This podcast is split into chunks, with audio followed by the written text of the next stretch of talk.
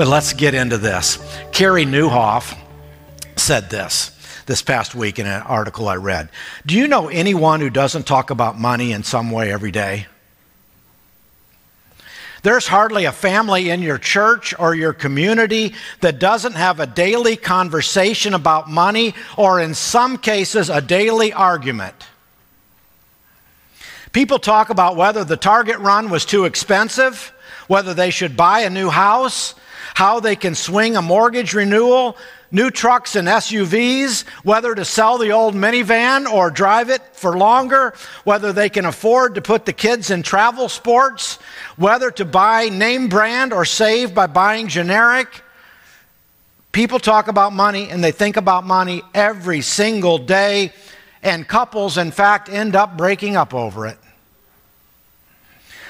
So, I am not going to apologize for Jesus who is talking about it again in this passage. In this story about money as wealth is presented and as is this as this topic is tackled again in the Gospel of Luke. And I don't know in the past weeks whether you could relate to the beggars and the lepers and the Pharisees, but I gotta believe that most of us in this congregation could relate in some way to this fellow who comes to Jesus today this rich young man shows up. And I say, rich young man, he's got money, he's got youth, and by the very fact that he's a ruler, one would say influence. Money, youth, and influence. Well, some of us don't have all three of those. Some of us don't have any of the three of those. Just wish we had them. Okay? But, but most of us have some parts of all of that.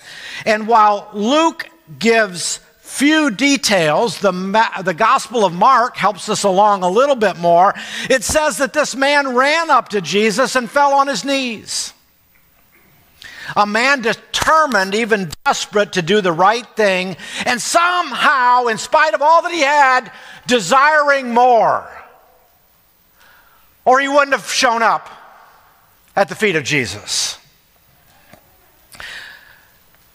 In spite of the fact that he was seemingly self sufficient and he was healthy and he was influential and he was free, he is clearly missing something in his life. And he calls Jesus good, and Jesus is good, but Jesus corrects him, and I believe because of the sub- superficial way, and that's what we'll see in our text here some superficiality that he tosses around the term without even knowing Jesus, a term that is reserved for God's standards alone.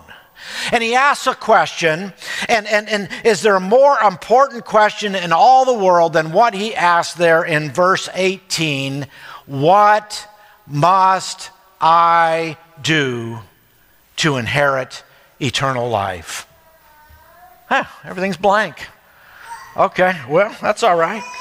And there are lots of ways to ask the question as we read through this passage, and we'll see a cluster of words, and I want you to hear this for those of you who are Bible students. There's a cluster of words. There's a word eternal life that's in this passage, there's a word treasure in heaven. There's another word, entering the kingdom of God. And there's another phrase, who can be saved. And I want to suggest that if we look at these words, all of these commingle to basically mean the same thing. The essential question that is going on in this text that is at the heart of this man is his question What do I do to be right with God both now and in the future? This is what he wants to know. And he uses the language again eternal life. He uses the treasure in heaven. He uses the language of, of, of, of salvation or being saved. They all commingle to mean the same thing. And Jesus says, Well, you know the commandments. And Jesus mentions some of the commandments here, and he cites commandment seven. Now, why he starts with commandment seven is really kind of curious. And then, and then commandment six, and then eight, and then nine, and then five. And this is all at least taken from Exodus chapter 20. So maybe Jesus had a different list somewhere else. I don't, from somewhere else, I don't know. But all the commandments that he lists are, are related to how we treat other people. And then in verse 20, here was the reading of that. He says, So you shouldn't commit adultery and not murder and not steal and not give false testimony, but honor your father and mother. Here's why I believe that he is talking about these things because money easily distorts our view of other people. And we saw that repeatedly in the passages before. Remember the rich man and Lazarus, and how the rich man, all the way to Gehenna, finds himself looking down on Lazarus. It's something that can just get embedded in us on account of the fact that we've got money. It distorts because of this temptation of using people and loving things rather than loving people and using things. What Jesus does mention at this point is the four commandments, the first four, about putting God first. And the confidence then that exudes from this man is striking. He says, I've kept all these things since I was a boy. Now, I don't know exactly how he said it. He might, maybe he said it a little bit less, less tonality than that. But there was some kind of superficiality in his answer which prompted Jesus to go deeper, to move from this horizontal level to this vertical, vertical relation, uh, relational commands to the vertical ones. And Mark notes at this point that Jesus loved this young man. Verse 22 then says this When Jesus heard this, he said to him, You still lack one thing. Sell everything you have and give to the poor, and you will have treasure in heaven. Then come follow me. Seems to me that Jesus exposes the real issue. And as Chuck Swindoll says, he uses a scalpel, not a dagger, like a real surgeon, with the aim of redeeming, not humiliating or condemning. Jesus insists that the man see within his own heart. And the problem is, the man has superficially kept the commandments but his deepest heart trusts, and this is the key word trusts in his wealth. In other words, his deepest security is not in God, but in his money. So, attached to his money, in spite of his eagerness to know more, in spite of his posture of openness, Jesus' words were more than the man had bargained for. And our text sums this up with this deep problem with very few words, but verse 23 says this He, when he heard this, he became very sad because he was very wealthy grieved. The demand was too much, and the man's superficial enthusiasm is gone. What's so interesting is Jesus but doesn't back down. He doesn't go after the man. The text says in Mark that he loved him, but he gives us one more thought, revealing that there is simply no competitor for our soul like money verse 24 and verse 25. How hard it is for the rich to enter the kingdom of God. Indeed, it is easier for a camel to go through the eye of a needle than for someone who is rich to enter the kingdom of God. This famous word picture has been explained in a lot of various ways. If you've sat in some Bible classes through the years, Jesus simply takes the largest creature in the common experience, a camel, and the smallest space in the day to day world, the eye of a needle, and he makes this great hyperbolic statement about the kingdom and about wealth. And, and while it is humorous, it is deadly serious and raised the point if the rich, who everyone understood, in their day and still in our day, in most cases, if you are rich, you have been abundantly blessed by God. And Jesus is saying they cannot be saved. It raises the question in the mind of the disciples. Rightly so. Well, then who can? And Jesus replied in verse 27 what is impossible with man is possible with God. And I believe this is the insight, the piece of the puzzle that gives clarity to the whole story. The rich young man was on a mission for something more, and like many, many of our quests, he was filled with self interest and self management and self attainment. And he was looking for Jesus to confirm what he had done. Jesus, on the other hand, could see the man's understanding from the beginning by his loose use of the word good and by his question, What must I do to inherit eternal life? And recognized that the man lacked a depth of understanding of his own brokenness and bankruptcy before God. He thought he'd kept the commands. While he'd kept some of them, he missed the deeper one. Here it is to put no gods before God, God. To love God with all of his heart and soul and mind and strength. And he didn't do this for his love of money was too great. It was greater than his love for God. The question was the man's security in God or in his wealth? And it's a great question for both him and for us. Was his trust in God or in what money could provide?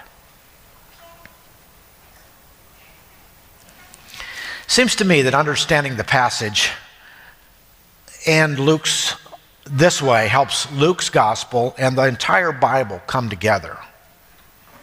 This is the essence of the gospel. The essence is we cannot justify ourselves. We cannot make things right based upon what we are able to do based upon the things we have.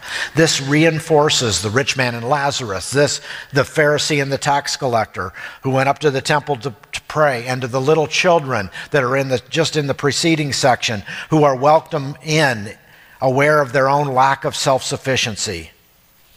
There's just no place for just self-justification or pride. Paul would say it this way in the book of Romans. There is no one righteous, not even one. No one can do it on their own. The message flies in the face of all of our endeavors, religious and otherwise, to try to find self salvation. Paul said it clearly in Galatians chapter 2 I do not set aside the grace of God, for if righteousness could be gained through the law, Christ died for nothing.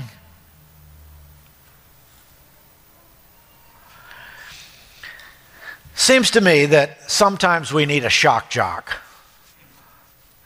to confront our complacency.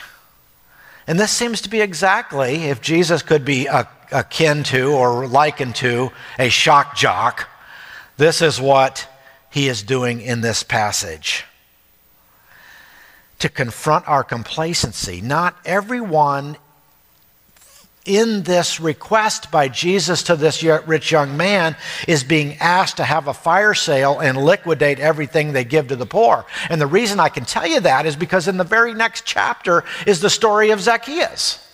And Zacchaeus has to respond and he gives away half. He pays his debt and then he gives away half of everything he has to the poor. So it's not even the same response as we see in the rich young ruler. In other words, Jesus wasn't necessarily saying that we all do this same thing by giving up all that we have, but we must get to the tap root. And this is the reason for the shock to the rich young ruler and find out what is your deepest trust. Where are you placing it? He exposed the man's super way, superficial way of, of seeing his faith. I want you to get this. Tim Keller said it this way, and I think this might resonate with some of us. Jesus is saying, You have put your faith and trust in your wealth and accomplishments. But the effort is alienating you from God. And I want you to get this phrase right now, God is your boss, but God is not your Savior. Do you see the distinction between those two things? You're in conformance to the rules.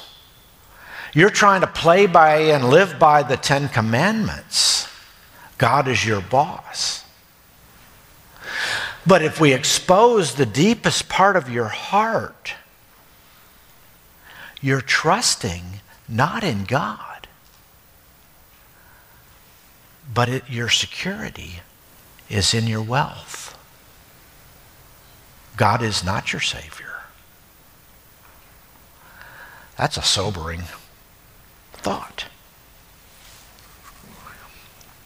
And here's how I want to suggest that each of us can see the challenge of this passage. I want you, just for a moment, to imagine your life without money. I want you to imagine it's gone. There's no cash in the bank. There's no inheritance. There's no property. There's no car. There's no home. There's no rainy day fund. It's all gone. What you have is Jesus. Here's the question Can you live with that.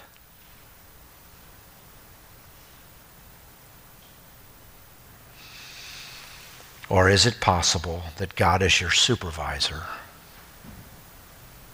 but not your Savior? You're doing what He's asked, like a good employee responding to the boss, but you're trusting in something other than Him. Now, many of us, particularly in this room, the generation that were maybe most represented in this auditorium, became followers of Jesus during high school or college. And at that time, we were trading our unknown future because we didn't have any possessions. We didn't even have a job. We didn't have, we had, we were trading our future for our confidence in God now. And it was a huge ask. I don't mean to minimize it. It's a huge ask even then for any junior high or high school student to, to say, I want God to be number one in my life for all my future. Well, we think it's going to get easier. But as life progresses, trusting God, following God, gets even more challenging. Because now we have a spouse or we have kids and we have a mortgage and we have a secure place in the neighborhood and we've got a profession and we've got our church and all of these things actually can become obstacles that make it harder, not easier, to trust God with all things. But here's the gospel from this message today. The bad news is that you are trying to save yourself or make yourself right with God by trusting in yourself and your things, but you can't do it. The good news you can be made right with God through the miracle of Christ alone, not by your own efforts. So I leave you with this this morning. Even though we've been at this for a while now in Luke 15 and 16 and 17 and 18, and these passages on money and wealth and riches keep coming. Another one next chapter as we look at Zacchaeus. We might skip him. Here are the questions to ask yourself Will you try to clutch for God? and money too. And I will suggest that Scripture tells us there seems to be no evidence that you can do it. If you try to hold on to both, you will go away sad. Or you'll be resentful with what you've been given. The alternative is to be set free. And true freedom is in Christ alone. The message is strong because only Jesus is truly trustworthy.